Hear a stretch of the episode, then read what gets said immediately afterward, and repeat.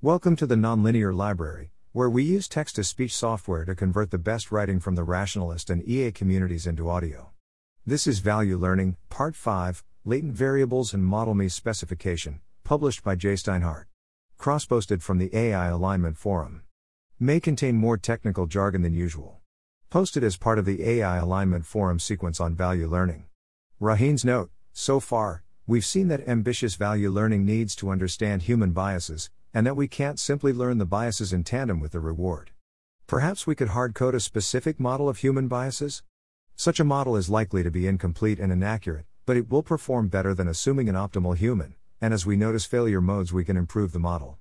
In the language of this post by Jacob Steinhardt, original here, we are using a mis-specified human model. The post talks about why Model mis-specification is worse than it may seem at first glance. This post is fairly technical and may not be accessible if you don't have a background in machine learning. If so, you can skip this post and still understand the rest of the posts in the sequence. However, if you want to do ML related safety research, I strongly recommend putting in the effort to understand the problems that can arise with mis-specification.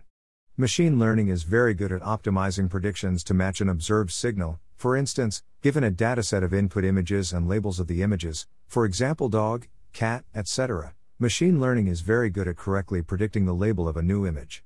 However, performance can quickly break down as soon as we care about criteria other than predicting observables. There are several cases where we might care about such criteria. In scientific investigations, we often care less about predicting a specific observable phenomenon, and more about what that phenomenon implies about an underlying scientific theory. In economic analysis, we are most interested in what policies will lead to desirable outcomes. This requires predicting what would counterfactually happen if we were to enact the policy, which we, usually, don't have any data about. In machine learning, we may be interested in learning value functions which match human preferences. This is especially important in complex settings where it is hard to specify a satisfactory value function by hand. However, we are unlikely to observe information about the value function directly, and instead must infer it implicitly. For instance, one might infer a value function for autonomous driving by observing the actions of an expert driver. In all of the above scenarios, the primary object of interest, the scientific theory, the effects of a policy, and the value function, respectively, is not part of the observed data. Instead, we can think of it as an unobserved, or latent, variable in the model we are using to make predictions. While we might hope that a model that makes good predictions will also place correct values on unobserved variables as well, this need not be the case in general, especially if the model is mis-specified. I am interested in latent variable inference because I think it is a potentially important subproblem for building AI systems that behave safely and are aligned with human values. The connection is most direct for value learning, where the value function is the latent variable of interest and the fidelity with which it is learned directly impacts the well behavedness of the system. However, one can imagine other uses as well, such as making sure that the concepts that an AI learns sufficiently match the concepts that the human designer had in mind. It will also turn out that latent variable inference is related to counterfactual reasoning, which has a large number of tie ins with building safe AI systems that I will elaborate on in forthcoming posts. The goal of this post is to explain why problems show up if one cares about predicting latent variables rather than observed variables, and to point to a research direction, counterfactual reasoning, that I find promising for addressing these issues. More specifically, in the remainder of this post, I will 1. Give some formal settings where we want to infer unobserved variables and explain why we can run into problems. 2. Propose a possible approach to resolving these problems, based on counterfactual reasoning. 1. Identifying parameters in regression problems. Suppose that we have a regression model. P. Theta. Y. X. Which outputs a probability distribution over y. Given a value for x. Dot. Also, suppose we are explicitly interested in identifying the true value of theta, rather than simply making good predictions about y. Given x. Dot. For instance, we might be interested in whether smoking causes cancer, and so we care not just about predicting whether a given person will get cancer. Y. Given information about that person. X. But specifically whether the coefficients in theta that correspond to a history of smoking are large and positive. In a typical setting, we are given data points. X. 1 y. 1 x. N. Y. N. On which to fit a model. Most methods of training machine learning systems optimize predictive performance, i.e., they will output a parameter. Theta. That, approximately, maximizes. N. I. 1 l. O g. P. Theta. Y. I. X. I. Dot. For instance, for a linear regression problem we have. L. O. G. P. Theta. Y. I. X. I. Minus. Y. I. Minus. Theta. X. I. 2 dot various more sophisticated methods might employ some form of regularization to reduce overfitting but they are still fundamentally trying to maximize some measure of predictive accuracy at least in the limit of infinite data. Call a model well specified if there is some parameter. Theta. Asterisk. For which? P. Theta. Asterisk. Y. X. Matches the true distribution over. Y. And call a model mis-specified if no such. Theta. Asterisk exists. One can show that for well specified models, maximizing predictive accuracy works well, modulo a number of technical conditions. In particular, maximizing. N. I. 1 l. O. G. P. Theta. Y. I. X. I. Will asymptotically as n. Lead to recovering the parameter. Theta. Asterisk. However, if a model is mis-specified, then it is not even clear what it means to correctly infer. Theta. Dot. We could declare the theta. maximizing predictive accuracy to be the correct value of theta. But this has issues. While. Theta. Might do a good job of predicting.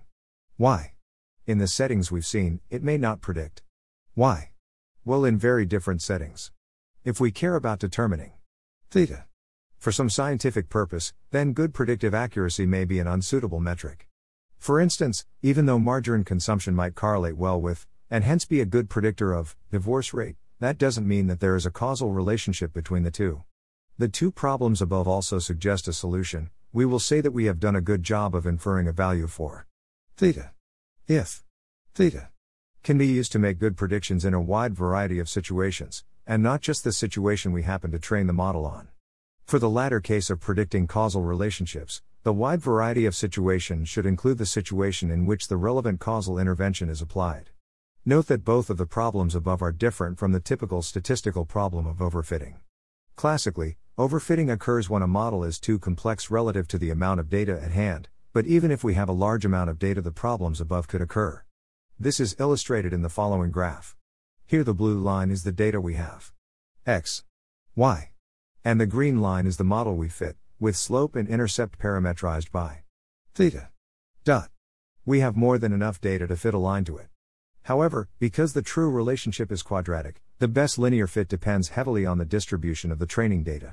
If we had fit to a different part of the quadratic, we would have gotten a potentially very different result.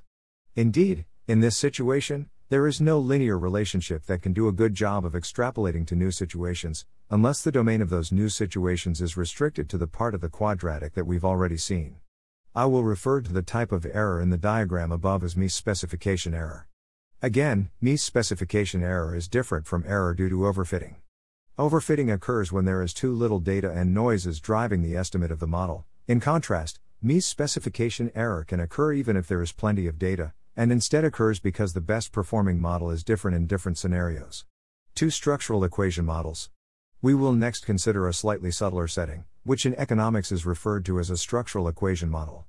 In this setting, we again have an output y, whose distribution depends on an input x. But now this relationship is mediated by an unobserved variable z. Dot. A common example is a discrete choice model, where consumers make a choice among multiple goods. Y. Based on a consumer specific utility function. Z. That is influenced by demographic and other information about the consumer. X. Dot. Natural language processing provides another source of examples. In semantic parsing, we have an input utterance. X. An output denotation. Y. Mediated by a latent logical form. Z. Semicolon in machine translation, we have input and output sentences. X.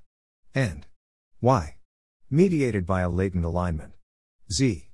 Symbolically, we represent a structural equation model as a parametrized probability distribution. P. Theta. Y. Z. X. Where we are trying to fit the parameters. Theta. Dot. Of course, we can always turn a structural equation model into a regression model by using the identity P. Theta. Y. X. Z. P. Theta. Y. Z. X which allows us to ignore z altogether. In economics, this is called a reduced form model. We use structural equation models if we are specifically interested in the unobserved variable z. For instance, in the examples above, we are interested in the value function for each individual, or in the logical form representing the sentence's meaning. In the regression setting where we cared about identifying theta, it was obvious that there was no meaningful true value of theta. When the model was mis-specified. In this structural equation setting, we now care about the latent variable. Z, which can take on a meaningful true value, for example, the actual utility function of a given individual, even if the overall model. P. Theta. Y. Z. X. is mis-specified. It is therefore tempting to think that if we fit parameters theta and use them to impute z we will have meaningful information about the actual utility functions of individual consumers. However, this is a notational sleight of hand, just because we call z the utility function does not make it so. The variable z need not correspond to the actual utility function of the consumer, nor does the consumer's preferences even need to be representable by a utility function. We can understand what goes wrong by consider the following procedure, which formalizes the proposal above. Find Theta. To maximize the predictive accuracy on the observed data. Z. I. 1. L. O. G. P. Theta. Y. I. X. I. Where? P. Theta. Y. I. X. I. Z. P. Theta. Y. I. Z. X. I. Dot. Call the result. Theta. 0. Using this value. Theta. 0. Treat. Z. I. As being distributed according to. P. Theta. 0 z. X. I. Y. I. Dot.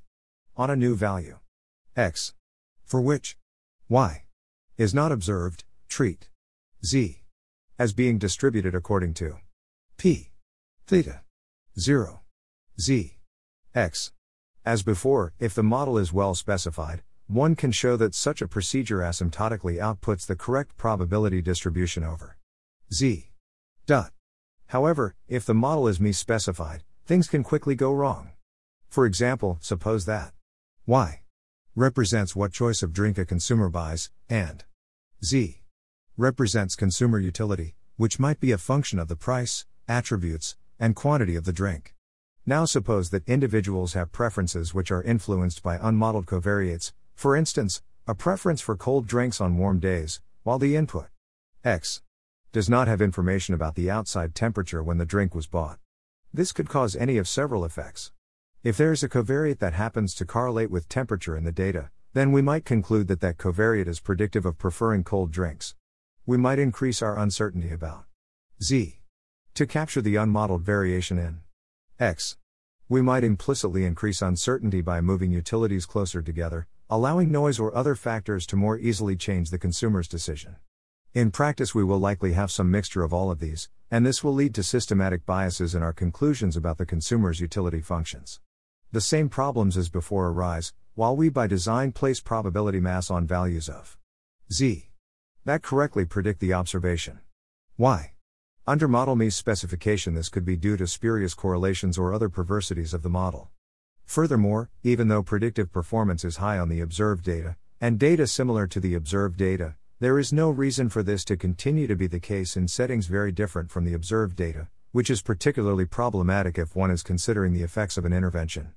For instance, while inferring preferences between hot and cold drinks might seem like a silly example, the design of timber auctions constitutes a much more important example with a roughly similar flavor, where it is important to correctly understand the utility functions of bidders in order to predict their behavior under alternative auction designs, the model is also more complex, allowing even more opportunities for misspecification to cause problems.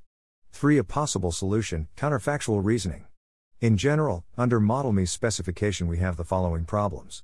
It is often no longer meaningful to talk about the true value of a latent variable. Theta. Or at the very least, not one within the specified model family. Even when there is a latent variable. Z. With a well defined meaning, the imputed distribution over Z need not match reality.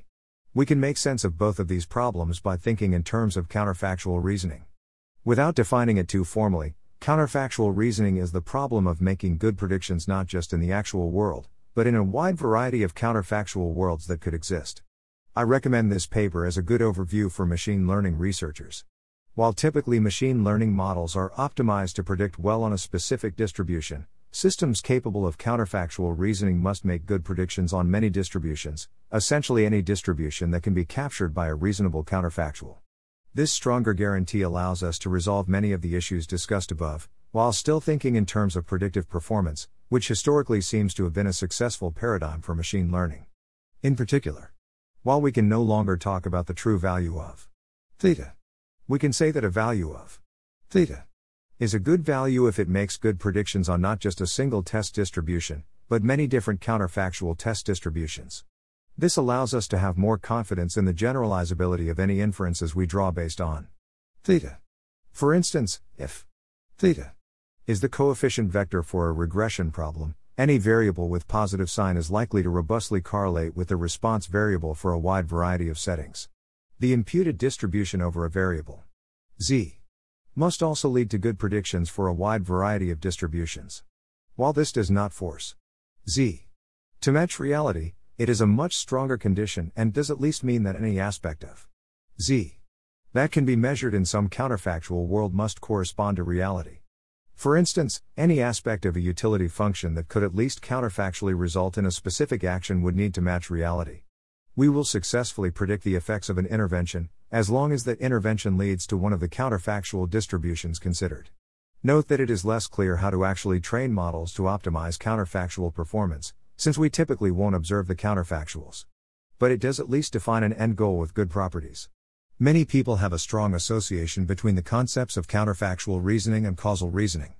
It is important to note that these are distinct ideas. Causal reasoning is a type of counterfactual reasoning, where the counterfactuals are often thought of as centered around interventions, but I think of counterfactual reasoning as any type of reasoning that involves making robustly correct statistical inferences across a wide variety of distributions. On the other hand, some people take robust statistical correlation to be the definition of a causal relationship, and thus do consider causal and counterfactual reasoning to be the same thing. I think that building machine learning systems that can do a good job of counterfactual reasoning is likely to be an important challenge, especially in cases where reliability and safety are important, and necessitates changes in how we evaluate machine learning models. In my mind, while the Turing test has many flaws, one thing it gets very right is the ability to evaluate the accuracy of counterfactual predictions, since dialogue provides the opportunity to set up counterfactual worlds via shared hypotheticals. In contrast, most existing tasks focus on repeatedly making the same type of prediction with respect to a fixed test distribution. This latter type of benchmarking is, of course, easier and more clear cut, but fails to probe important aspects of our models. I think it would be very exciting to design good benchmarks that require systems to do counterfactual reasoning, and I would even be happy to incentivize such work monetarily. Acknowledgements. Thanks to Michael Webb, Sindy Li, and Holden Karnofsky for providing feedback on drafts of this post. If any readers have additional feedback, please feel free to send it my way. Thanks for listening. To help us out with the Nonlinear Library or to learn more, please visit nonlinear.org.